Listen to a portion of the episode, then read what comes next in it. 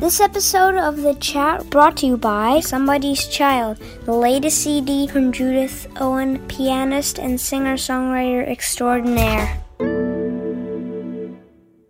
Hello, you're listening to The Chat with Claire Fordham. I'm Claire Fordham, and you are? I'm Tiago, the producer and engineer. We are doing something we haven't done before. It's a two parter. We're not encouraging this. I'm not saying it's going to happen a lot, but if someone is unbelievably interesting and has so much to say, we're not going to dilly dally. We're going to get straight to it. We're chatting again with Bruce Lisker, who, who spent 27 years in prison for murdering his mother. Or rather, he didn't. And we hear his story. I mean, it's inspiring. How can he not be full of anger and rage?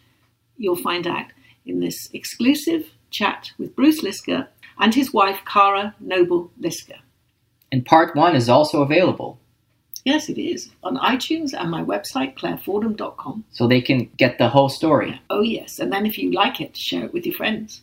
There's a lot to take in with this podcast, this particular episode of the chat with Claire Fordham. I think it's time to put the kettle on. You will need a brew. This is big, this is important. Please listen, put your feet up.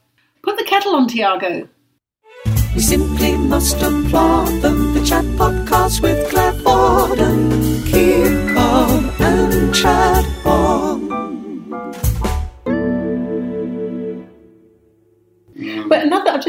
Another thing was that what one of the case was because you'd said I'd looked through and I saw my mum's body lying there, Yeah. and then they said, "Well, we have done an experiment and you can't see because of the reflection of Yeah. the sun." Yeah. And that stood. That also went against you. Yeah. And then who was it who reenacted that Yeah. and So founded that actually yes you can, and it wasn't sunny that day. yeah. Yeah, I'm getting wasn't- angry so now. I had so from yeah. So Detective Monsue initially in that initial interrogation, as I said, when he listened to everything that I said that I did, and then systematically said that's impossible. One of his reasonings from for saying what he was was that I've looked in the window. I looked when I went out there. I looked in the window, and you couldn't see your mom because of the reflection mm-hmm. and because of obstructions in the house. You just you can't see that. So trying to paint a picture of somebody who committed this murder, spur of the moment, and then looked around and said, "Oh, I'll say that I saw her from outside." Right, and so that's what stood for years and years and years. And it was um, a combination. It was the LA Times. So the LA Times reporters, Matt Lait and Scott Glover, amazing investigative journalists. And sadly, the LA Times and most news organizations don't fund eight-month Investigation. In, in, depth investigations anymore. They just the budgets aren't there. They're all on the web now. It's not a it's a different world, tragically, because how many people are slipping through the cracks like that Oh, yeah. was before they got on board. So they did a reconstruction, and it was them, was it? It was them, know. and it was Lots also and it was also Paul Ingels and uh, I believe Frank Terrio was our expert that we hired, who went out to the house with the new owner's permission, reconstructed the scene to the millimeter with laser measurement and precision. Um, where was the table? They were able to because it's a uh, it was a hardwood floor in our entryway. They were able to look, and it was still the same floor. They were able to look at where the wood grain began and ended and pinpoint to the millimeter exactly where a planter, which had since been removed, was and how high it was to the millimeter. Amazing job. And they built a new planter. Paul Ingels built a new planter to exact specifications. They put it in place. His wife at the time um, lay in a position um, where my mother was laying on March 10th, 1983, duplicating everything. And sure enough, I mean, it was as I said, you could see exactly. The uh, 48 48 Hours hours, did a reconstruction as well. And so Yeah. there were three reconstructions basically. It was the LA Times guys, and then forensically, for evidence purposes, Paul organized it, and my new attorneys at the time, who came after the attorney that came after the $94,000 thieving. debacle. Yeah, so there was another attorney, and then there was my final set of attorneys. Tell us about the snitch. Okay, so in the 1980s, and um, I fear still, but in the 1980s and prior, the LA County Sheriff's Department, who operates the jails and mans the jails, maintained this area of the jails where they segregated at risk prisoners, people who were in for child molestation, people who were informants, gang dropouts, in a certain area, concentrated. And it was mainly snitches, and they called it the snitch tank and they they formed this unholy alliance between law enforcement and the sheriffs and prosecutors, whereby if you were arrested for a high profile case, more likely than not, you'd find yourself housed in the snitch tank. Even though you weren't a snitch, even though you weren't a keep away, you were suddenly housed there, as was I at 17 years of age. Um, I've been removed from juvenile hall against a court order that I remain in juvenile hall pending completion of the proceedings. I was I was kidnapped in the dark of night before dawn one day, put in the snitch tank in a cell alone by myself. It's also illegal to allow juvenile and adult prisoners ever for moments to come into contact with one another. It's against the law. It's a penal code section or a welfare and institutions code section. I forget which, but it's against the law. And I found myself alone, a 17 year old, in a cell surrounded by two cells, which each contained two classified informants, and there were holes in the walls. It was a setup. And the first two of these inmates started asking about my case, and they were not very experienced snitches, and I got a really bad feeling about them. They were just slimy people. So I stopped talking to them, whereupon they started screaming at me through the hole that I'd, I'd killed my mother, because they were, they were asking for, you know, Yeah, what are you in for? you I- yeah, what are you in here for? I didn't do it. what didn't you do? com- murder. Oh, murder. Who'd they say you killed? So you think they mom. knew? Oh, they totally. They either already knew, or I, or I spoke with them and let them know that I was, you know, wrongly incarcerated for the murder of my mother. And so they started screaming at me that I'd killed my mom and that I tried to eat her with a fork, and they were just trying to torment me. So I was hiding. Literally, these are enormous cells at the hospital rooms. It's a hospital section of the jail. So I was hiding behind like the third bed, away from that hole in the wall, right next to this wall where this other snitch starts talking to me through. His name is Bobby Hughes, Robert Hughes. Sounds like they had a good cop, bad cop thing going on. Could have been, could have been. I think they were more selfish than that, though. I think they were all vying to be the one, to be the one who testifies against. Yeah, and so. Long story short, he's I'm a Christian and Bible study, and I was a bad person back in the day, but I'm a good guy now, and you know, and, and so we wound up talking. By the end of the conversation, he had told me he knew a lot about lawyers and courts and how things were, and he'd be happy to take a look at my any paperwork that I had and try to help me with my situation because he knew that I was innocent, and, and you know, it was just so apparent, and he's and he wrote down key facts out of the police reports and then claimed that I had confessed to committing the crime, which was the subject of all of these details. And so he had a very compelling claim that I had confessed to him and complete bullshit. Um, but he, he then contacted law enforcement. And what these snitches do is they want an early release. They want to spring themselves. And so they'll agree to testify against you. The prosecutor loves it because what more compelling evidence? I mean, it's just like, you know, pot boiler stuff. It's like, you know, it's it's So mystery novels. So he testified against me in court numerous times and claimed that I had confessed. Did to he get an early release? got about nine months knocked off his sentence, got out nine months early from a much deserved sentence. Oh, I just yeah. thought So- of another good guy, Yeah. good girl. Well, I was going to say, The- even the- worse than that was that both Bruce and his father had talked to this Mm. snitch. yeah, Robert And, Hughes. yeah. and his dad, they believed that he was going to help them until literally the moment he was on the stand. he was going to say he he Hmm. knew that the other ones on the other side were snitches who were trying to develop a, a claimed confession against me the ones that started yelling at me and he said i'll i'll i'll help you you know because i know bruce is innocent and my dad like visited him there in the little jail section and and put a couple bucks on his book so he could buy a money. razor Wow. because he said i don't have anybody i don't have any money and this pathetic you know human being like you know victimized my dad you know There's another and- good and- guy. I just and- thought of the good, a good girl. Yeah. Was the one of the jurors at the original trial? Mm. She did she she always had doubts, didn't Yeah. she? yeah lorraine maxwell was her name She died um, recently, didn't she? She died about three years ago. But she four, I think it is. But yeah. she did. She was thrilled when you were released, and she always said she always oh. had doubts. Oh yeah, yeah. She she cried. She was the one. So the reports way back in the day, I remember that that there were reports that it was a juror that cried in the hallway after the after the verdict, and and she just we became very close after my release, and we would have lunch, you know, Mm-hmm. as often as, as possible. And she was this tiny little thing, and she was just like withered with age and like leaning to one side and about four foot nine or. She was something. She cheeky. was, she was cheeky. she Oh, had she was so lovely. just cheeky sense of humor. She really did. Keep calm and chat on. When anyone is let out of prison, you're given just a few dollars, isn't it? Yeah, yeah. So when you're paroled, uh, they give you two hundred dollars gate money, is what it's called. Gate money because there's a gate. And then it's thank you very much, good day. Thank you very much. Keep And out I had. I think, another two fifty or three hundred on my books, my commissary account. So they gave me that. So I had, you know, a and then that's a it. Thank hundred you and good day. Yeah, No he It is. support. he Thank wasn't you. on parole I missed the thank you. released. We- so- yeah, he's exonerated. I so- missed the thank you. I didn't get. Yeah. Was there- Sorry was about there a that, thank- Was there a sorry? Was- Sorry.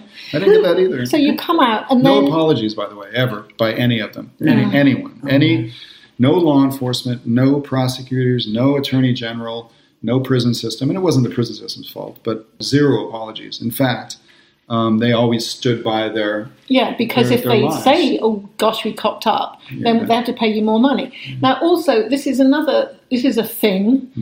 Many people, and this is the thing that is so. Of course, I'm sorry for what happened to you, but you're not alone. It happens to many people. Mm-hmm. Thousands of people are wrongly imprisoned for many, many years. Yeah. And you can be released after 20, 30, 40 years when you've been proven innocent. And then they offer you an X amount of pounds per year in prison that if you accept there and then it's done and dusted. But it's not very much, is it? It's not very much. It's a hundred dollars. There's a there's a statute in California that provides for a hundred dollars a day for every day that you're wrong. But unless it's a DNA case, unless it's just so obvious and they, they have no you know arguments, they don't award. So the attorneys, the fine, amazing attorneys, we didn't even bother with that. But you wanted the big bucks. So the point the point is if you go It wasn't that. It wasn't but- that. but It was the you- might have futility. It interfered was, and held things up. but and it if wasn't- you but It if was you the futility. accept If you the- accept, then you sign then a- that's it, you're done. you sign a but quit if you claim then put any- a claim, it Yeah. can take years. oh, it does take years. which it did. How many years was it? It's you know you file you make a federal lawsuit of it literally, it took and, you six and years. it took uh, six years before they they were forced to the mat, and uh, you know that they that they had to, and they don't settle these cases unless they they have to. They'll Well, fight them. Some They're prisoners lawyers. are found innocent finally, and the authorities say, "Well, we're not going to let you free unless you sign this Alford plea, which is that you won't ever sue us. We'll let you go, but we're, we're still going to say you did it. Sign here, That's what happened in um, the Memphis Three. in the Memphis Three. Yeah, It's extraordinary, Three. It's, isn't it? it's outrageous. It's So outrageous, you- and they're and they're, they're looking at Sorry. exposure at that point because they're lawyers, Hmm. and you know they, they just oh, how how are we exposed to this, and they're trying to minimize their exposure, and when in reality they're not dealing with the human aspect that you fucked somebody's life up for close to three decades. How dare you, you know, rest on legalities? It's it's outrageous, you know, mm-hmm. and and here's the thing too is that simply because somebody is innocent and in prison for a long time doesn't mean that that they have the ability to sue. You have to show that your civil rights were violated, which requires a showing that they consciously violated your rights. They'll try to bring up all Yeah. kinds of nonsense, and and that was my worry with that silliness. Yeah, you have to show that they knew that this evidence was exculpatory and withheld it or misrepresented it anyway. We were able to, Mm-hmm. to meet the bar to show that it was um, they did violate my civil rights and, and rightly so. I mean they, they just So you were released from prison, and you did. It, it took. It was a few months before, or I think it was a few months. Correct me if I'm wrong. Before you became romantically involved with Kara, was it a few months or weeks? Hmm. Yeah, I would So, was, yeah. did you sow your wild oats? A little bit, Well, I mean, yeah, it's all good, it's all Okay, good, because I don't want not I- enough probably. Poor bugger. Because I don't want him to have gone straight from nothing I know. for 27 years to you. I think it's a good thing, but we won't go into Yeah, no, it was details a good there. thing. But you did. And then you, you became romantically involved. Yeah. And can I ask, I don't want to be too personal, but then what are the main issues in- in dating someone who's been locked up for 27 years? I mean, there must be some, I mean, because you can't, Trust. even though you trust. sound I mean, trust. so sane. Yeah. It, there- there must be issue. I mean, for the, this I don't know why I'm picking on this like it's a big deal. There were no cell phones. Um, you probably didn't have a credit card. I mean, a cars, never, yeah, all of well, you did drive, Yeah. but what were the things that were most shocking to you in the Oh, real God. world? Oh God, there's way more cars on the road now. Right. Um, How much things cost? I mean, How you came up things with some money. and- You bought a car, a- a cell phone. You got your teeth done. That was it. Your money was it. gone. Yeah, Mm. I got clothes. Um, I went in a kid, and I came out a 44 year old kid Mm. with a lot of intellectual growth having Yes. taken place, a degree and a very specific sort of emotional maturity having taken place. But I didn't experience all the same thing. Prison is a twisted microcosm of the world out here, where like good is bad and bad is good, and it's like if if you're a prisoner and and a staff member like leaves the room and there's something of you know thievable you know value, you're supposed to steal it, and I I didn't, you know, but you have to be careful like to do the right thing in there because it'll get you in trouble, Mm. you know.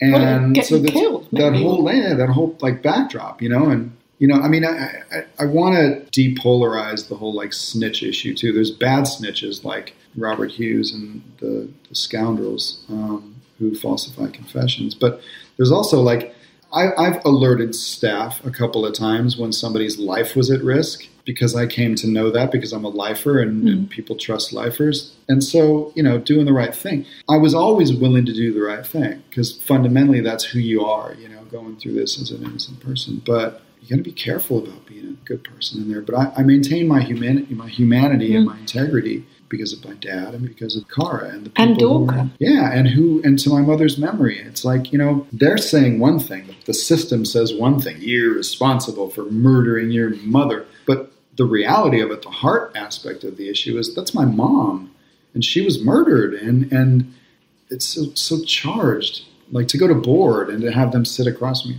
I can't Anyway, even imagine. but you yeah, get, so but what, what, what, So what were you thinking?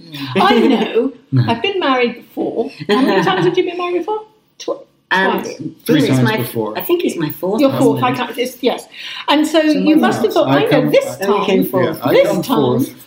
I fourth time's a charm. At this time, I think I'd like to marry a man who spent twenty-seven years in prison. what did you must have had doubts? No, I, it was a mistake. I honestly never No, I did have doubts. I just sort of just I had a connection with this man, and it just seemed to be made in heaven for me. Mm. Yeah, you guys definitely got the love glue, but it's not been easy. There's been challenges. No, it's Yeah. not. I mean, not having the money. I know it took you all those years to, for the money to come through. Well, yeah, And and, I was un- into I a was, lot of I was virtually unemployable because you know if you answer truthfully on a job application, then that one question, it's different places on different forms, Mm. but it's always on the form. Um, have you ever been arrested for a felony?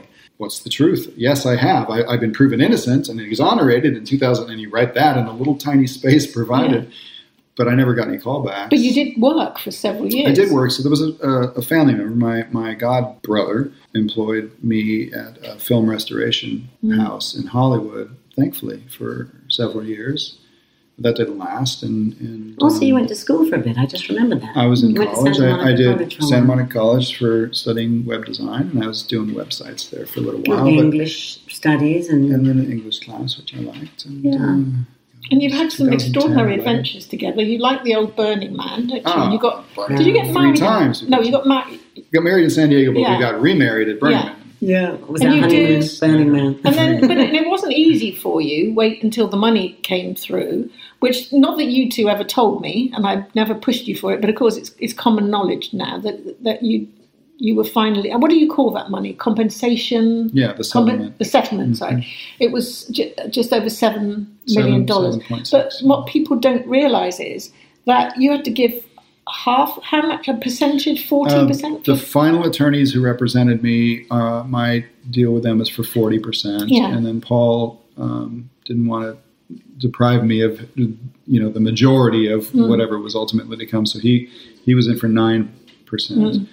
So fifty-one percent of seven point six minus the expenses, hundreds, a lot of money, hundreds of thousands of dollars in live for all those expenses, yeah. um, which were paid to experts preparing for the gosh. you know a, a new trial. So then you got the chunk, and then you have done what a lot of people. You took a lump sum, and then you've spread it out over thirty years. I did. I um, an annuity is, Annuity, is what so- it's called. So you you contract with insurance companies who underwrite annuities, and you basically hand over everything that comes. It's, you never Hmm. have constructive possession of this this money. It was just uh, three. It was three three million something something something.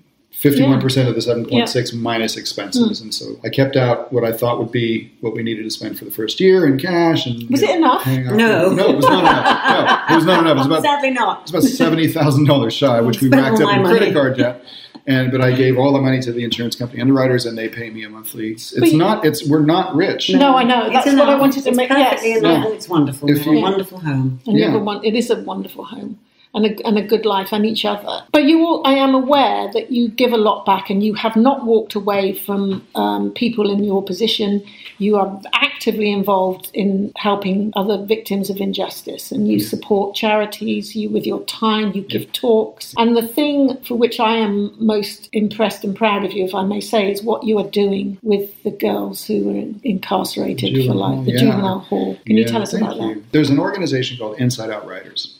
Um, they're on Vermont in Los Angeles here, and they have a number of volunteers, and they go into the juvenile halls in the probation department, and they sit with kids in the units once a week on Saturdays and conduct creative writing classes because it's very important that, that people write in a, in a crazy situation. They need some place to vent. They need, and it's a good skill to have anyway. I mean, it really it helps you in life. And if you could write a persuasive letter, you know, it's very it's a very vital skill. And I'm Also, proud- it's I'm proud. cathartic, isn't It's it? Just to get your stories oh, on. completely. You know, and and And so, he takes candy. They like that. Oh. and I bring in candy. And he never And- misses. He goes every week. And can you tell us about these girls who are in there? Yeah, they're in for a range of um, things. Some of them are there are situations in, in foster care that you know they were in foster care and it didn't work out, and so as wards of the, the city, the state, the county, I think it is, they um, you know they'll be taken and put in there. So it's everything from that to people facing very very serious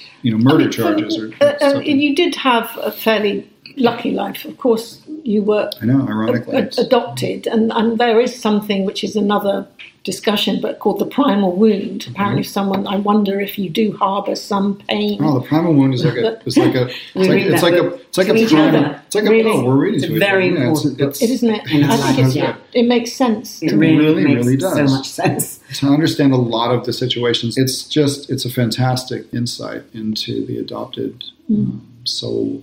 Did you ever Analysis. try to find your biological parents? Well, you know, you mentioned that my dad was at court every single day, and the only other person who was at court every single day um, was a guy with the same last name as we now know that my birth last name was.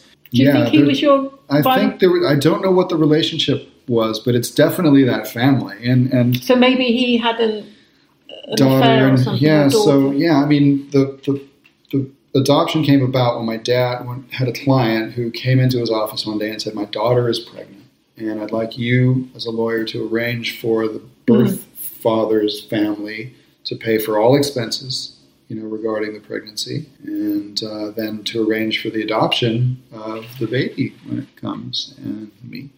And my dad and my mom had tried to have kids and couldn't and so there was like that want but that was a number of years before Yeah. and then suddenly my dad just you know light bulb went off and he was like here's our child and came home and, and told with no warning. my mom by the way um, I think we're adopting and she was like what but How she, old she, she? she She got uh, so that when i came home my dad was 39 and my mom was 49 Right. Okay. Yeah. Quite- But she she kept up with the, having a young kid, and she was a she good kept, mum. kept up as, as well as somebody our Yeah, my yeah. age at this point could and and uh, yeah I know it, it was it was great But We referring back to The Primal Wound, which Mm. is an incredible book, Yeah. I recommend it to anyone Yeah. who is involved with or knows or is adopted. Any adopted child is taken from their real mother. It doesn't matter if it's a day, a week, Mm. or if they're in care for many years. They're still going to live with that wound because Mm. they're tiny babies and they don't understand. Well, the, when you're uh, whatever way you dress it up, and I'm sorry to rub salt into a very large wound. A primal wound is that she gave you away. I mean, sometimes they're taken away, but she might have given you up, and so there's an abandonment thing. Yeah, the Does he have a fear of abandonment? We both do. no, it's Yeah, interesting because yeah. I I think that's part of Wow, why the we're to each attraction. other. Yeah. Yeah. Wow. Yeah, it's it's you know the process of being ripped away from the very place that the only conceivable place for you to be, and suddenly you're ripped away from Yeah. that. So I was ripped away from, you know, as all our adoptees are ripped away from you know the birth mother. Mm. You know, chemically you want to you know smell everything, Yeah. everything you you Well, want. it's the fact and that then- you have feelings on a cellular level. Yeah. There's, there's, Yeah. there's scientific evidence to Proof, show yeah. that, that, that that is so. Mhm. Now, the, and what I was going to say about the girls who uh, that you're teaching and helping, they it's an accident of birth, isn't it? I mean, you did have a fairly good start, Mm-hmm. but again, circumstances. One could argue if you hadn't But do you think if you hadn't been a pot smoker, it wouldn't have happened? Or it could still have happened? Right. I, you know, it wouldn't have happened because if you look at the, the chain of events, it was my parents seeing their child, and pot was looked at quite a bit differently then than it is now. Mm. Pot was, you know, we have this pot smoker, we have this kid who smokes this pot, Yes. and, and we need to take him. What do we do? We need to take him to a 12 step program. We need to get some help, some intervention. I was a participant of that 12 step program where I met Mike Ryan because of that. Oh, really? That's where Mike Ryan came into our Oh, lives. for goodness sake. And Yeah, he approached me before one of these 12 steps. I already had my car and I pulled up and he was sitting there on a curb and he walked up and um, and said, I don't have a place to stay. Do you know any, you know, and I was like, "Eh." I would have never been at that meeting. My mom would never have met somebody, you know, like Mike Ryan. They would have never, likely, in all likelihood, I mean, it could have been a chance meeting in some supermarket one day, but odds are, I mean, really, really strong are, that had that not happened, that my mom would not have been murdered. And I, obviously, by extrapolation, wouldn't have. So, What advice would you give to people who have are enduring an injustice? be your own best friend. Don't be your own worst enemy because friends are precious few. I think you intrinsically learn to realign your priorities and, and things when you're when you're in a crazy situation like that. Don't give up. Keep fighting. Mm-hmm. Don't ever give up. All momentum is for you to give up. All momentum is it's so much easier to give up. You're surrounded by a bunch of other incarcerated people and you look and you go, hey, if he could survive this thing, I can. And so you go, oh, okay, well, I'm just doing this thing. And suddenly years go by and it's very easy for it to happen. It's almost inevitable for it to happen. What but do you keep think? fighting. What do you think should be done to improve prisons? Oh God.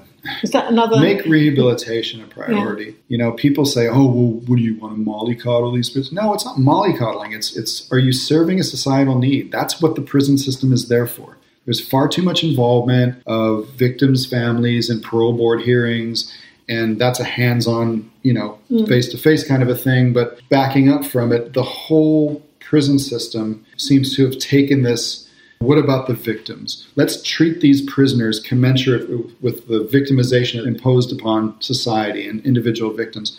Let's do that because we all know retribution just, it feels good to do it. it feel, he's owed that. Eye for an eye. You know what? An eye for an eye makes everybody blind. Where does it end? Um, so make rehabilitation a priority. I have this whimsical thought that, you know, stop moving and transferring people. You go to a place, it should have a plethora of trades and good things that you could participate in, and that should be encouraged. And you should go to a place and do your time there, barring a need for family, you know, closeness to transfer so visitation can occur. But the lion's share of prisoners should stay in one place, and thereby you could you could say this: We're going to offer bonuses to staff, all staff who work at the prison that displays the lowest recidivism year in, year out, year by year. You'd see a whole different complexion of, of staff inmate relations. You, you'd see staff members bringing in college pamphlets and handing them out to inmates, helping inmates study during day room time. And granted, they're supposed to be watching for security things, but there's a guard with a gun up on top. He could watch. And maybe you, you know, get another staff to watch so that you could have more hands-on rehabilitative efforts being conducted. And they just don't. It's just not, you know, it's just Do you consider yourself one of the lucky ones? oh my God, yes. Not you- just do you you're know- married. They can't no, not just all of other. that. I mean, there's so many ways that I'm lucky. I mean, it's it's one of the ways that I was exper- just starting with the fact that I'm alive. One of the mm-hmm. ways that I was experimenting with drugs was with one individual that I met a few months, maybe a year before my arrest, and we he was an intravenous drug user, and I was this clueless kid who was like, "Oh, Janis Joplin and Jimi Hendrix and Jim Morrison did this," and so I And died. and Yeah. died. Well, you know, they made, a lot of, they made a lot of good music before they died, and that was mainly what I was listening to. And so I was, yeah, you're snowed, you're clueless at 17. You're, So you did. So I shoot stuck out my arm and I let him shoot me up, and so and we did it together a few times. And What was it? Heroin. Um, heroin I tried a couple of times. Um, speed was his. You were that's a prop. That's not a Yeah. bit of pot. That's some serious Oh, drugs. I'd ex- I- like I said, I'd experimented with Oh, most okay. everything, most Okay. everything, mushrooms, LSD, up and down the list. But it, that was experimentation, as Mm-hmm. was the, the speed. He contracted HIV within a year of my arrest, and he's gone. He's long gone. And he was a Mm. big, stout, kind of a guy. He was a hardy individual, and he's he's gone. I didn't have any reason to stop hanging out with him. Just on a behavioral standpoint, I, I would have I could see myself having continued to hang out with them because you know I looked at it like oh big boy you know Yeah. activities. Now you know you're 17. I, I was always trying to grow up too fast. And where do you see yourself in five years? Oh, here in a lovely house with a lot of more renovations done, a lot more stuff. it's yeah, a lot very more, handy. lot more. Which is uh, very useful. He does all. Yeah. He does loads of stuff all around here. I can't believe how many things he knows how to do. that's. All learned from magazines. Hey. And then- And YouTube videos now. YouTube videos. Shout out to YouTube. Well, Um, there is one thing that I know you don't like doing, which I'm guessing, forgive me if I'm putting words into your mouth, is because you've been, you probably have a bit of claustrophobia. You don't like flying. I don't fly. Is that because of a Uh, leftover? it's a control issue, and you know when you're when you have control like wrest from you, you know by force of gunpoint, literally they give you no control in there. what do you like with authority? Yeah. Um, like relations with like police. And police, yeah, someone who You know, tells you what to I do. Don't, yeah, I don't. Look, and here's the thing too. I'm just going to slip this in. Um, I'm not anti-police by any stretch. They're absolutely necessary, and they're a vital part of our, you know, societal structure, and they need to be in place because people will break the law, and they need, we need, you know. But I am anti-corrupt police. Um, I'm very clear on that. You know, it's like if you take the oath, then do it right. You're taking the oath because, and like I, I go back to it yet again. I, I used, I was a Boy Scout for a while. You know, most police officers, I don't know the percentage, but a lot of police officers went on through scouting, became Eagle Scouts, and now they're, you know, police. It's kind of a, it's a, it's an honest career trajectory, and it's it's understandable, and they like to protect and, and serve and help people and do that. Don't be a criminal and steal a badge under false pretenses, knowing that you're going to cut corners like Monsue did, because that's all that you are. You know. And another thing I want to slip in here too about Monsue is that he's a Marine too, as was Bobby Hughes, Robert Hughes, the snitch. So my dad was not only a good attorney in comparison to the trial attorney, but he was a good Marine. And it's ironic, I think, and I still haven't really figured out why this this strange culmination of facts would come into play that a good Marine and a good lawyer would be face to face confronted with bad lawyers and bad Marines. Marines are fine people. They put their life on the line for other people's welfare. And these people were the opposite of that. Hmm. Monsue, by what I've observed of this individual, and Bobby Hughes too, Robert Hughes too, were out from the get go, from a relatively very young age, to cut corners, do what they could to benefit themselves in a selfish way, not put anything on the line for anybody else. Um, and that's just deplorable. That's it makes me sick. You know that that one aspect of it, strangely enough, is is one of the key things that comes up to me. Is that as a Marine, you're better than that. How dare you disrespect? And yet it was Monsue. Uh, Claire asked you about what, what aspect of your life isn't lucky. And it's incredible that it was actually Monsue's mistake Oh. that led to you getting the Yeah, lucky yeah. policeman who Yeah. looked at your case. It's so Monsue was responsible for putting me in prison, um, and he was also responsible for me getting out of prison. And this is how that came about. Eh, When you're a life prisoner and you come up to go before the parole board, um, the law enforcement agency and the prosecutor who prosecuted you, they're solicited for their opinion as to what type of a parole risk they think you would be. And are they in favor of parole or do they oppose? And so Monsue would get these letters hey, Lisker's coming up for parole. And he would write these letters. And some of the early ones were obviously written by him because they're just like every fifth word is misspelled and punctuation is random at best, like darts thrown at the page. He's not the smartest guy in the world. But he would always be sternly, you know, against parole. And he would write things like Bruce Lisker should be kept in prison for as long as the law would allow, which is the rest of my life, for the thing I didn't do. Something he framed me for and knew it. And one of these letters, though, inexplicably, because, and it's just, it could only be out of hubris, it could only be out of arrogance that he wrote that subsequent owners of our house where the murder occurred, where I grew up, had found the missing money that could never be accounted for that was stolen from my mother. And they had found it in the attic space above my old bedroom, confirming the police theory of the crime, removing all doubt, and you should keep him in prison for the rest of his life. Well, I read this, and decades ago, we knew Mike Ryan did it. My dad, everybody, you know, we all knew. And as did Paul Ingels by that point. And I looked at this letter because you get to review your, your file before you go to board and see what all they're going to be considering. And I read this letter and I went, oh my God, this is Mike Ryan didn't stop after murdering my mother and hide any money in an attic above my bedroom. This is nonsense. And so I contacted Paul, who tracked down through deed search all the subsequent owners, interviewed everybody to a person. No, we didn't find any money. We didn't tell anybody that we found any money. This is nonsense. So I was able to file with the LAPD an internal investigations. It's called a um, complaint of employee misconduct that triggers an investigation of that.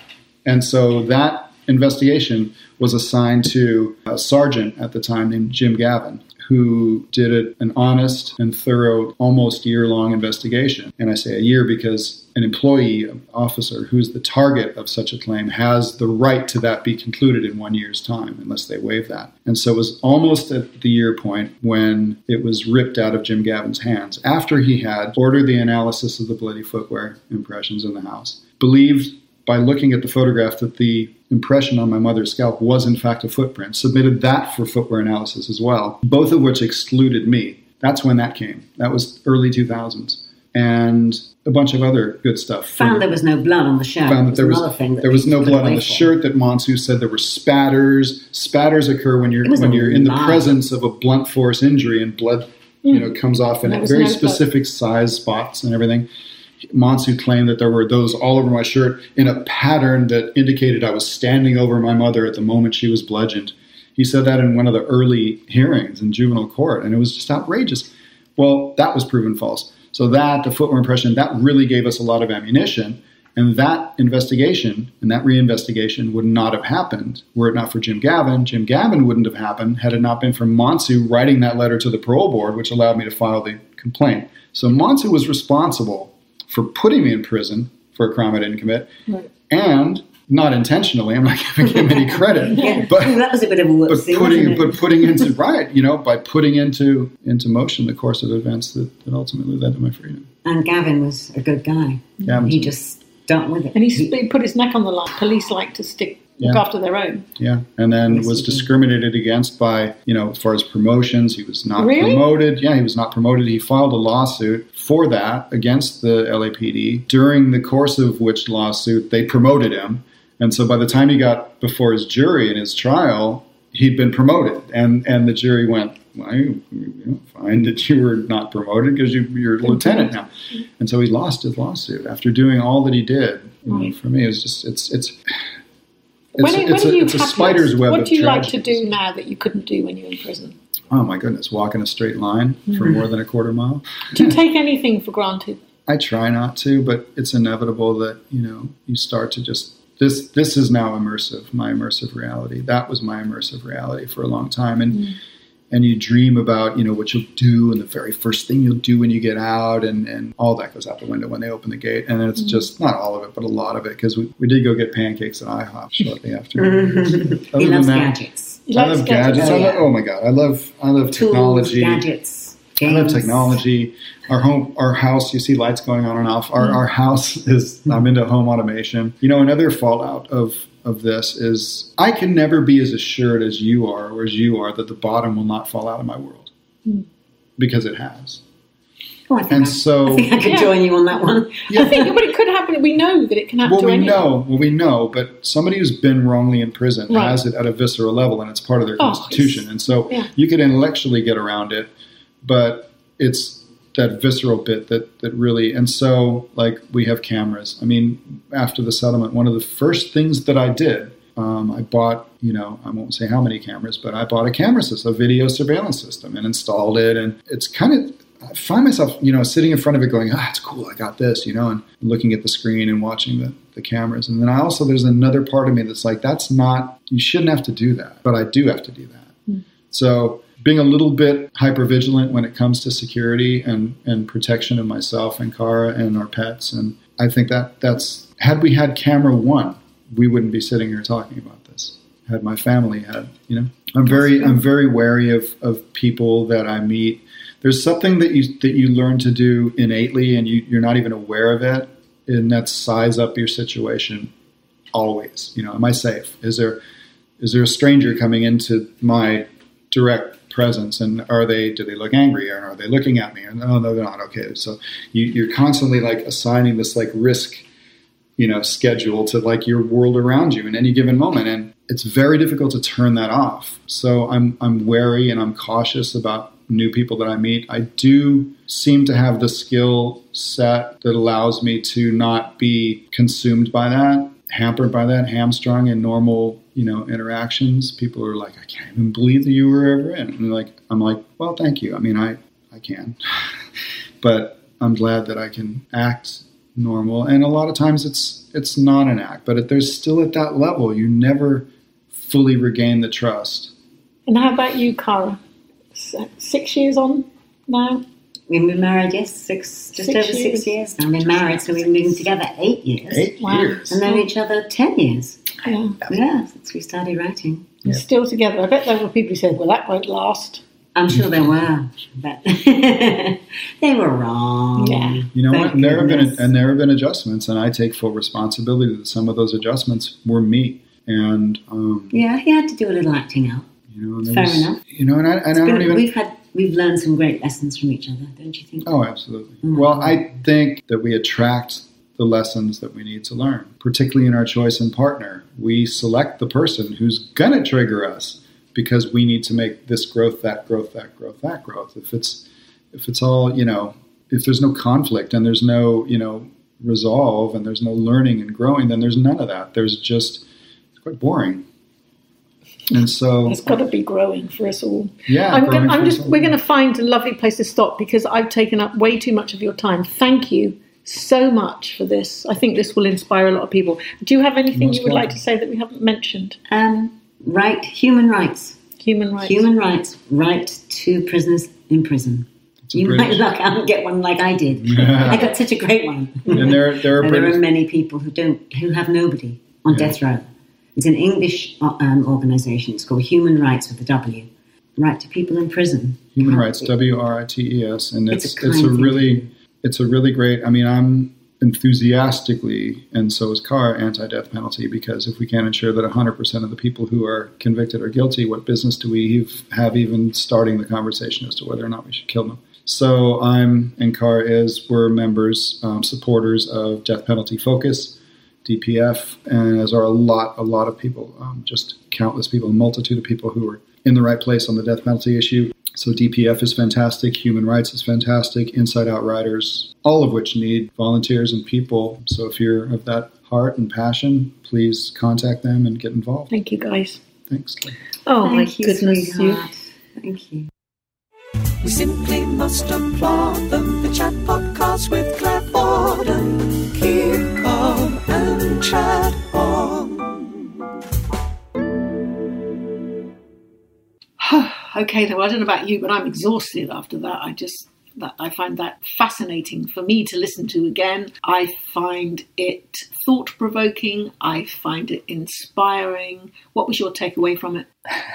I felt a little hopeless, to be honest, because I mean the justice system is so screwed up, and you know, It so is. many people get locked up for Yeah. Trump charges and for misdemeanors, and it's you know much worse if you're a minority. Yeah. Also, murder's not a misdemeanor. Well, yeah, but I mean, you you know how many people go to Oh, I jail know, for I know, and it's all about who has the. Do you have a good, you know, money. Money. Yeah. Although he had money, Bruce had money. He was able to pay for for a legal team, and he ended up paying dear because he had to pay forty nine percent. I mean, there, there's so many aspects to it, but the money thing is the least of it. I would say. The fact is, it, I do believe it could happen to any of us. So everyone, go out, be thankful, be careful, get yourself a good lawyer, start saving. And the, the other thing is, don't go to court. My, oh, I do want to say one thing, and I'm not saying this is a, a good idea, and it didn't work in, in Bruce's case, but by and large, there are statistics here that mostly a, a, a jury doesn't want to convict. So you do have a chance, more of a chance of getting off. That's a little bit like playing Russian roulette. It is I don't Russian. know. I don't want to play. Good lord, no, thank you. No, I don't. Well, don't go to go go to court. Lawyers, we don't want to have to have ever have to retain a lawyer. They cost too much money. Maybe marry one if you can. Could be useful. Thank you so much for listening. I think you'll agree that was a good one. Very, very strong episode. Very strong. Not that we've had any weak ones. Um, and we got another one. We're ready to go with another one. Next Yes. week, someone else so inspiring. There's a little bit too much death going on here. but Kathy Eldon runs a company, a non-profit called Creative Visions, and she set it up with her daughter in memory of her son, who was a photojournalist, the youngest ever photojournalist for Reuters news agency, who was murdered by an angry mob in Somalia when he was covering a story. It's not depressing, I promise you. You'll be, oh no, not more death and suffering, please. But it, it, this woman's turnaround of everyone, in fact, she'd go in the top five most mm-hmm. inspiring people I've ever met. She's extraordinary. If you have lost a loved one, if you're ever thinking, oh my God, I can't go on, this woman will get you doing something. She'll get you back living. She will inspire you. She will give you ideas. She's extraordinary. Kathy Eldon, next week. Tune in. So thanks for listening. I'm going to ask you again. You're probably bored of it. On iTunes, leave a comment that says that you like it and it's marvelous to inspire other people to listen to it. And you can also visit us on Facebook at The Chat with Claire Fordham, where you can get more information on our guests, including pictures. Yeah, and on my website, clairefordham.com. Okay, everyone, thank you. And tune in next week when I will be chatting with creative visionary Kathy Eldon. And as always, we must remind them to Keep calm and chat on. We simply must applaud them. The chat podcast with Claire Fordham. Keep calm and chat on. The Chat with Claire Fordham is an M squared production.